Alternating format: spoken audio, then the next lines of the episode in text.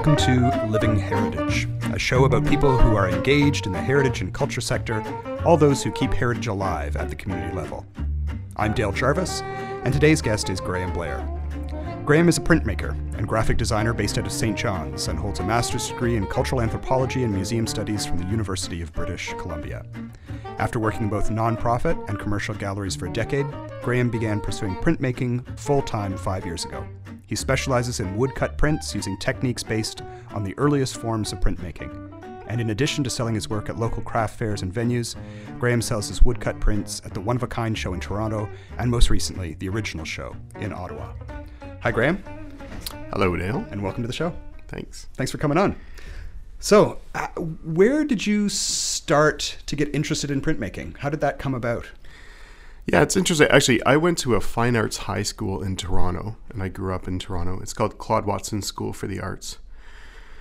And I always describe it as being kind of like fame because you had to audition to get in. Right. So you would have a major and a minor. So I auditioned for visual arts as my major, and then my minor was theater arts.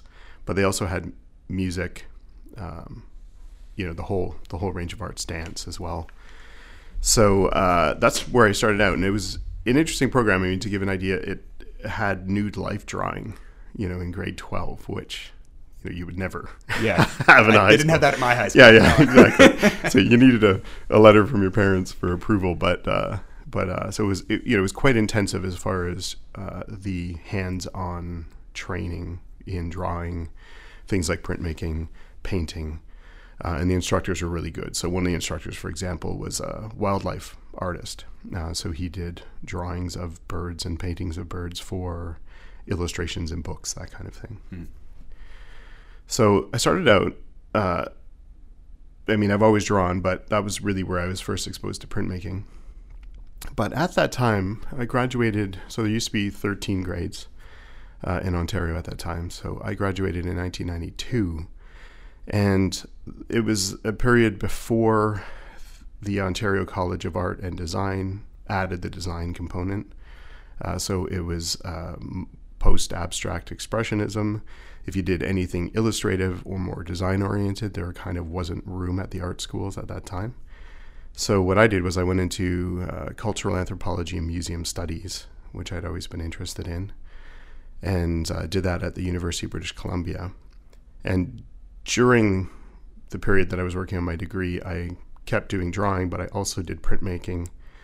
Uh, a large part of it was at the uh, Malaspina Printmaker Society, which is uh, very much like St. Michael's Print Shop in St. John's. So it's an artist run uh, center that has stone lithography, etching, silkscreen, all of the kind of uh, different print techniques there. And then, uh, and then you moved to Newfoundland uh, at some point. When did when did you first move here? So I actually moved here 10 years ago. Yeah. And I originally came out to do a PhD in ethnomusicology, but for various reasons, uh, being an artist and a designer was more viable, which, uh, you know, was very unexpected. So, um, and uh, while I was here, I mean, how it sort of kicked in here was uh, I'd always wanted to do woodcut printmaking. So I had done stone lithography, which is a technique where you're using these huge slabs of limestone, using things like gum arabic and nitric acid, and you need grinding sinks, and you need big presses to do that kind of printmaking. But I'd always wanted to do woodcuts because it's the oldest method of printmaking. So the earliest woodcuts actually date to the 8th century, originally in China, and they were uh, Buddhist sutras. Uh, and I like the simplicity of it. So compared to stone lithography, which I did, where you needed all of this equipment, you needed to be part of an artist-run center of some part of some kind. Uh, with woodcuts, like something I could do at home. So I kind of tested the waters uh, with a fundraising gala at Bishop Feild Elementary, where my kids all go. Uh, and this was about eight years ago, I would say. Uh, and they have a silent auction as part of it. So I did uh, a humpback whale, a woodcut, very long, uh, vertical print. And there was a bidding war between people I didn't even know. So I thought, well, that's kind of a good sign. So we had been, uh, my wife and I uh, had been involved with the farmers market since it started, basically nine years ago. She's the waffle lady at the farmers market, and So I thought, well, you know, why don't, why don't I try selling some at the market and see how that goes? And uh, it went really well. So it just sort of snowballed Yeah. from that point. Yeah, and you just finished up uh, at the Craft Incubator in, in St. John's. You were there for five years? For five years, yeah. Yeah. So the Quidi Vidi Village plantation came came around kind of like at a perfect time. So I had reached a point where all of my research and a big uh, majority of my writing for my th- thesis, my PhD, was finished. But uh, unfortunately, I couldn't find a job at the university. There weren't really any courses for me to teach. So I'd been at Eastern Edge Gallery uh, doing their communications. Kind of got tired of working in that space. It's a very cold, dark space. Um, and at that time, it was also kind of in transition uh, as a gallery. It needed to have a bit more life put back into it, which it has in the last couple of years. But uh, so I had actually literally quit my job. I was doing freelance design work, had a couple of really good clients that I were giving me regular work, and uh, this is uh, spring of 2012. And then I met somebody at a birthday party who said, "Oh yeah, there's this new uh, plantation craft center that's going to be uh, or that's constructed, and we're going to be accepting applications." So I thought, well, that's kind of perfect. I'm going to apply for that, and so I got in, and I was there five years. Yeah. So can you can you walk me through the process of woodblock printing from kind of start to finish? In a, in a, in a, I know that's Yeah, yeah, yeah. that's a big question in some ways, but in a, in, a, in a sort of condensed form, how, how how do you start and how does it finish? Yeah, so I do a so it's an older approach to woodcuts. Uh, a lot of contemporary woodcut printmakers will use a plywood, um, which is very difficult to work with. I find, uh, especially softer woods. Uh, so I actually use very very hard woods. I use maple, hard maple as my main wood, um, and the reason is I can get very fine detail with it. Uh, and it can hold the line and it prints really nicely because it's so hard. There's no give. So you can use less ink um, with a, with a harder wood. So when I plan a woodcut, what I do is I'll start by doing a pen and ink drawing, either using pens or actually brush and ink as well. I've done that. Uh, so I'll do that on a, a piece of paper, work it out because I, I do them in black and white, at least at this point. Uh, I have to make sure that uh, I can carve what I draw because I can draw what I want, but I have to make sure the lines are very clear so that I can actually carve them. And also try and do uh, create the illusion of gray tones by how I vary the thickness of the lines and how close they are together, just like hatching when you're doing a drawing. Uh, but I have to ultimately carve it.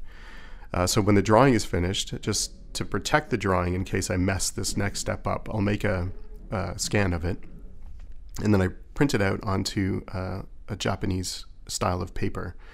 Uh, all of the papers I print on are Japanese papers. Uh, they're actually made from the softer inner bark of mulberry Okay. and related species of plants. So the uh, the kind that I will print it out onto is a very thin variety called Gampi, um, much more like a tissue. And then what I'll do is actually take that printout and paste it face down on the block using uh, a rice, a weak rice glue, essentially. Uh, so the trickiest part is when it's partially dry. I'll then start to rub away the layers of the paper till there's just the very thin top layer left on the block. So it looks like it's actually on the block itself. Now, this is a specifically a, Japanese technique. Um, a lot of Western printmakers will use carbon paper and they'll end up redrawing their drawing onto the block, or they'll draw it directly on the block. But why this works really well is uh, you can often draw something, and if you reverse it, it looks completely wrong. So with this technique, because you're pasting it face down, it reverses it, and then when you print it, it comes out the way that you originally had drawn it. So the next step is um, then the carving, uh, and for carving, uh, I use uh, one knife for all of the line work. Uh, it's essentially, if you know what a skew chisel looks like, uh, so it's basically um, beveled on one side, and it's got a 45 degree angle, and it looks like a small chisel. But what you do is you you grasp the handle upright uh, and use it uh, more like a knife uh, rather than a chisel. And that's what I use all of the, the for all of the lines. Then gouges and um, different uh, smaller chisels to just remove the waste area. So when the block is finished carving, I'll uh, just dampen it to get off the last bit of paper um, that was my guide for carving, and uh, then I print each print by uh, rolling ink onto a glass plate, and I use a, uh, a linseed oil based ink. So it's essentially linseed oil that's been polymerized, so heated at a high temperature, so that it chemically alters so it can dry, um, and it has basically a soot added to it. Uh, so I'll roll that out onto a glass plate, get a nice even uh, layer, and then I'll start rolling it onto the block. And then the actual pressure, I don't use a press. What I'll do is put the paper on top of the block, and then I rub the back of the paper. And I want, use one of two things. So I'll use either a, wooden spoon um, or a bamboo spoon, actually, uh, which uh, is perfect because it's hard, but it's softer than the maple, so it'll actually wear down over time. Um, or I also use a Japanese style, what's called a baren. So essentially, it's a disc that has a coil of bamboo rope on the underside, and then it's got this handle that's fashioned out of uh, sort of a bamboo. It's like a leaf, but it's uh, actually a sheath that comes off the bottom as it grows. Uh, so I'll rub the back of the paper. That gives the pressure and the abrasion uh, that uh, will transfer the ink into the paper, and then that's how each print is done. Hmm. So, so how long does that take? Uh, I, I, recognize that there are several steps in that, but the, mm-hmm. the, from the conceptualization to the carving, how long how long does that process take you? Yeah, uh, you know, it's interesting. Uh, the actual drawing and conceptualization, I kind of don't have a good idea about because I'll I'll draw things and I'll have you know I'll think about uh, designs for a long time. I'll have reference photos, let's say, if I'm doing a humpback whale, because obviously I'm not going to be swimming underneath the water. But um, then I'll work out a drawing. The nice thing is with that process because the finished product is the print. It's not it's not a reproduction of a drawing. I can have a drawing that maybe I cut a part away and I'll paste another piece of paper and redraw that part until I'm mm-hmm. happy with it. Um, so that I'm not quite sure the time, but the carving itself is is probably the most time consuming for one single aspect of it. So uh, with a larger piece, um, like something that's 11 by 14, uh, we're looking at about 40 hours to carve something like that. Uh, I did one print where it was an emerald dragonfly, where I decided that I was going to make the wings completely accurate to including all of the striations in the wings. And that one took 72 hours to do which was ridiculous. Yeah. But generally, it's between 20 and 40 hours to carve the block. Yeah. The printing itself isn't so bad. It's sort of, I would say that printing, it's not difficult, but it's easy to mess up. Um, it's easy to get ink on your hands, then all of a sudden there's ink everywhere. Uh, so the printing, relatively speaking, goes quickly. But I've also, at this point, literally printed thousands of of prints over the years. Where do your materials come from? Yeah, so so the wood uh, that I use is is really just standard kiln dried, really good quality furniture grade maple from Canada, and you can get it at good wood suppliers. Places like Kent will have good selections of wood. The other tools are the tools I carve with are, are more specialized. Um, the main knives that I use are all hand forged uh, Japanese knives, and the reason for that is uh, Japanese steel is even I would say cheap Japanese steel is still better than most mid range or expensive European or Western steel. And the reason is they have uh, a technique where they will take a hard, high carbon, much more brittle, an iron rich steel, which is what holds the blade, holds the edge, and they'll fuse it to a softer, more uh, elastic variety of steel. Uh, so basically, you have a very brittle blade, but it holds an edge extremely well, and the other steel that they put it onto prevents it from uh, breaking. So things like samurai swords are made exactly the same way. If you look down the length of it, you'll see that there's um, a little sandwich of really hard steel between softer steel. And a lot of Japanese knives are made that way, like kitchen knives. Mm. So that's what I use for um, for those. So those all come from from Japan or suppliers in the United States that specialize in Japanese printmaking materials. The papers I use are also all from Japan. Uh, so these are uh, handmade papers. So they make them a sheet at a time. Generally, they're about 24 inches by 36 inches, but it depends on the particular village where they're made and the traditions they have as far as the the width and the size of the the um, screens that they use for making the paper.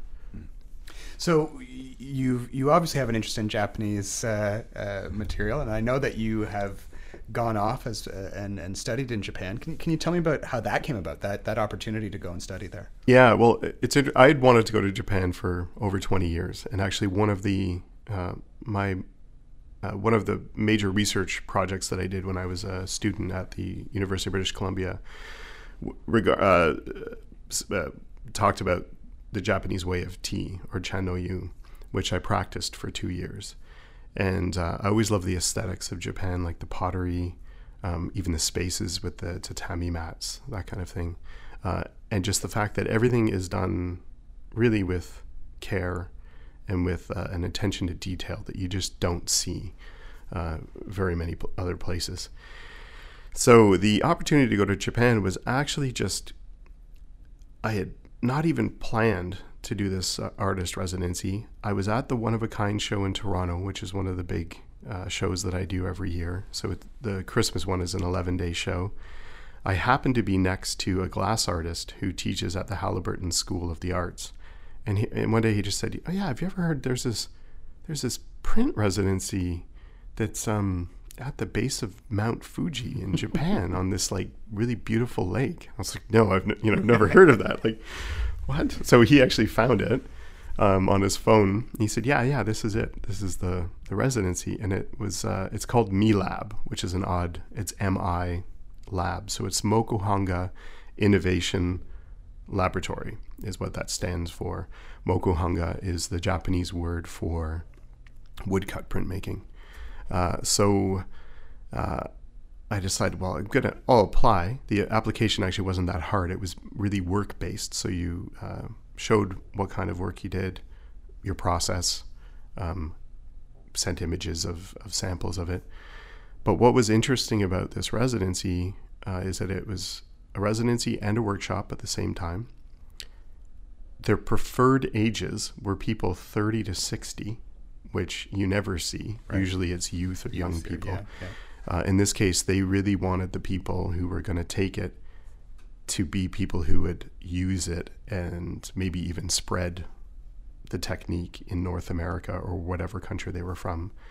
Uh, so, uh, so I applied and got in. It's it was a 30 day residency, and it was uh, right at the base of Mount Fuji. I could actually see Fuji from my bed, lying in my bed. I was following your pictures online the whole time you were gone. I was very jealous. Yeah, and it was, it was actually very dramatic too because we arrived like in the small town. We'd come in from Tokyo by bus. It was pouring rain. We really had no sense of where Fuji was or where we were, and we were all assigned rooms by just pulling straws essentially.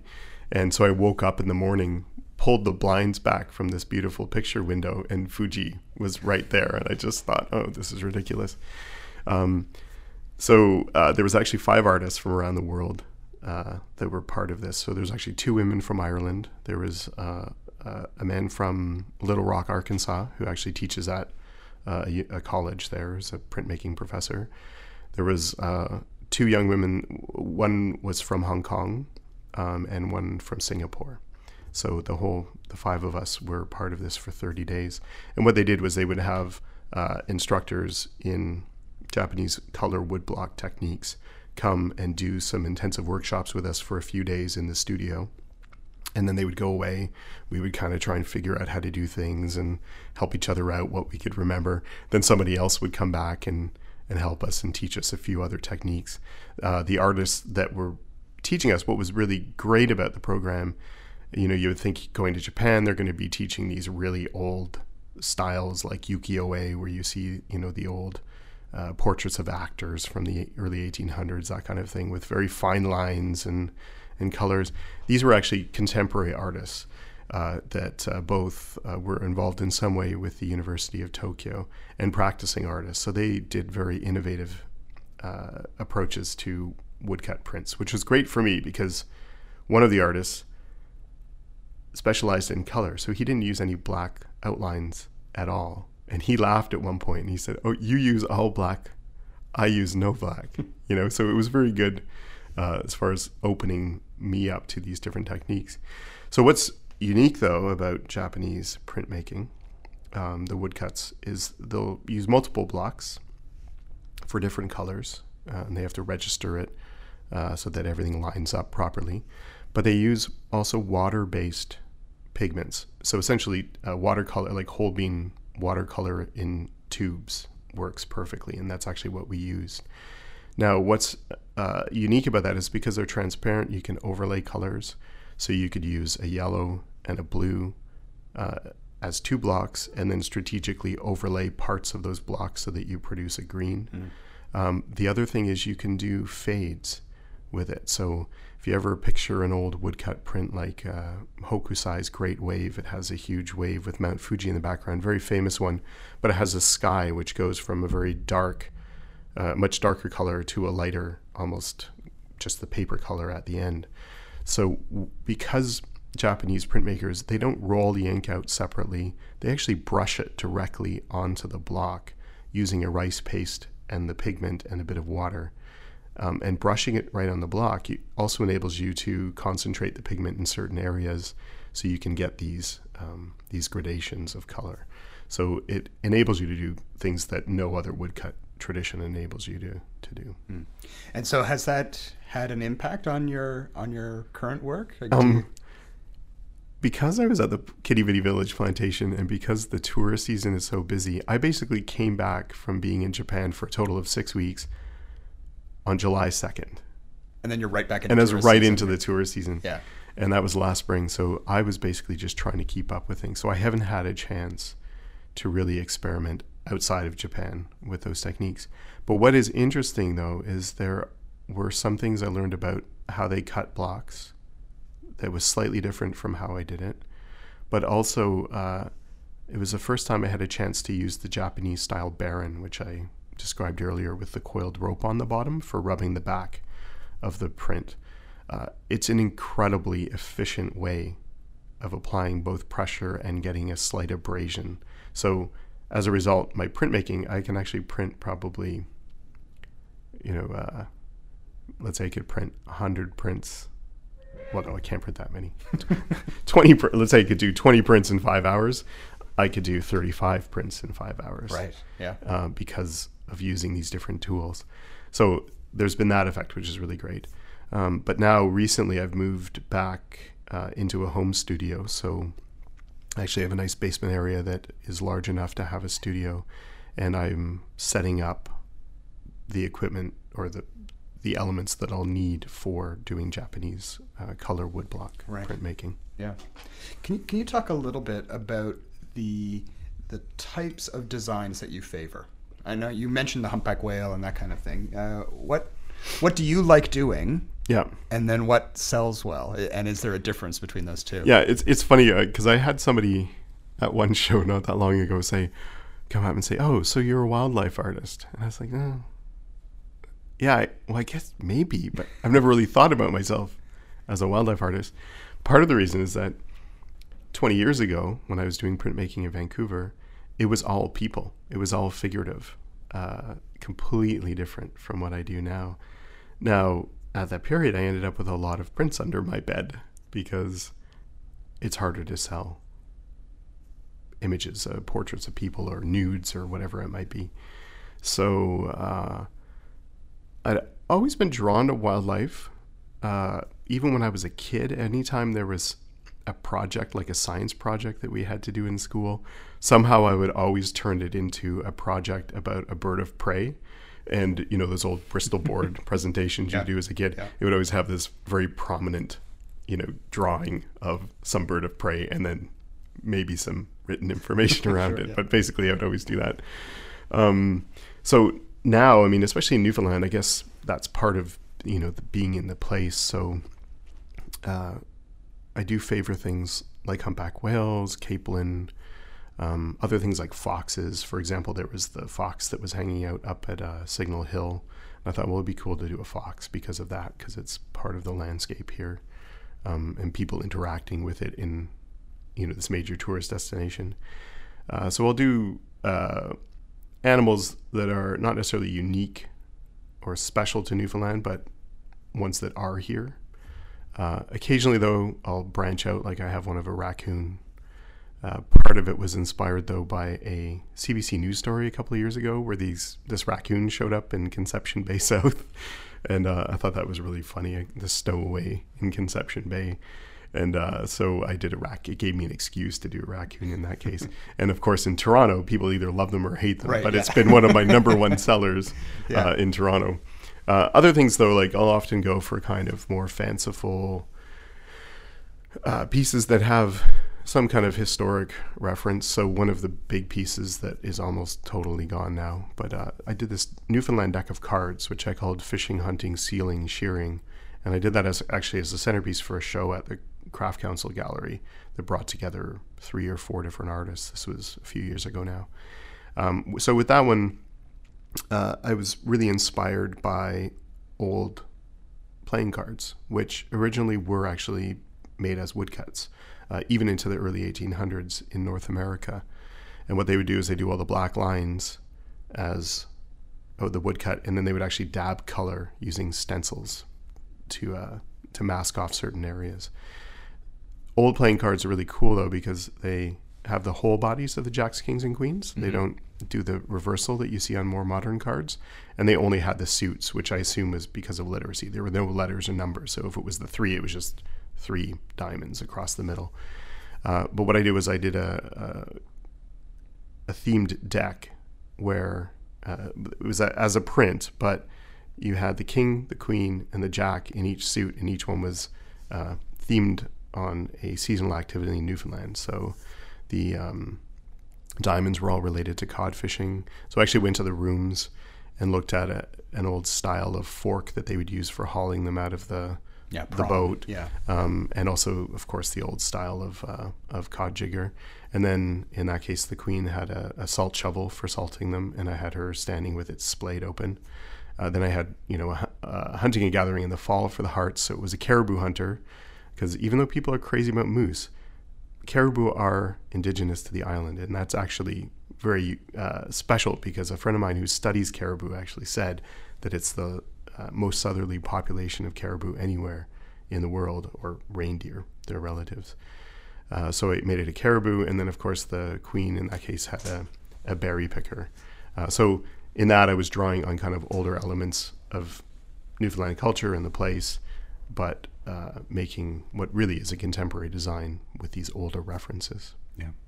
We're coming towards the end of our time here, and, and on the way here, you were you were telling me about a, a, recent acquisition that you were struggling to get into place. Yeah. Um, an architect in town uh, gave me, for very little money, this huge old book press. Now, a lot of people use book presses for printing. Uh, book presses, though, are actually used for binding, book binding. This one, though, is like has a footprint that's almost 20 by 30 inches, and it probably weighs 500 pounds. It takes four strong people to lift the thing. Um, I'm using that though. The reason why I'm using it is for actually drawing prints. When you're drawing prints for Japanese printmaking, you actually use this kind of board, which is uh, used in bookbinding. It's called Davey board. It's very hard cardboard, and you stack the prints between layers of that to pull the last bit of moisture out. So this I'm actually going to use to compress the stack so that the the boards keep nice and square and flat. Well, Graham, thanks for coming on the show. Uh, if people want more information about you and your work, how can they how can they track you down? Yeah, if you go, I have a website. It's grahamblairwoodcuts.com. Um, and on that, there is a link to my Facebook. I don't overly use Facebook, so I'll only uh, post new works, that kind of thing. So uh, that's probably the best way to get a hold of me.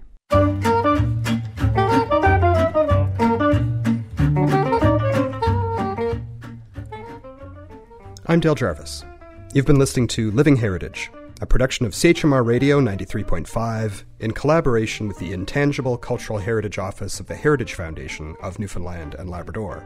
You can find us online at ichblog.ca or on iTunes.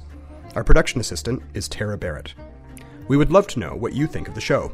Leave us a comment on the Living Heritage Podcast Facebook page or tweet us at ICH underscore NL.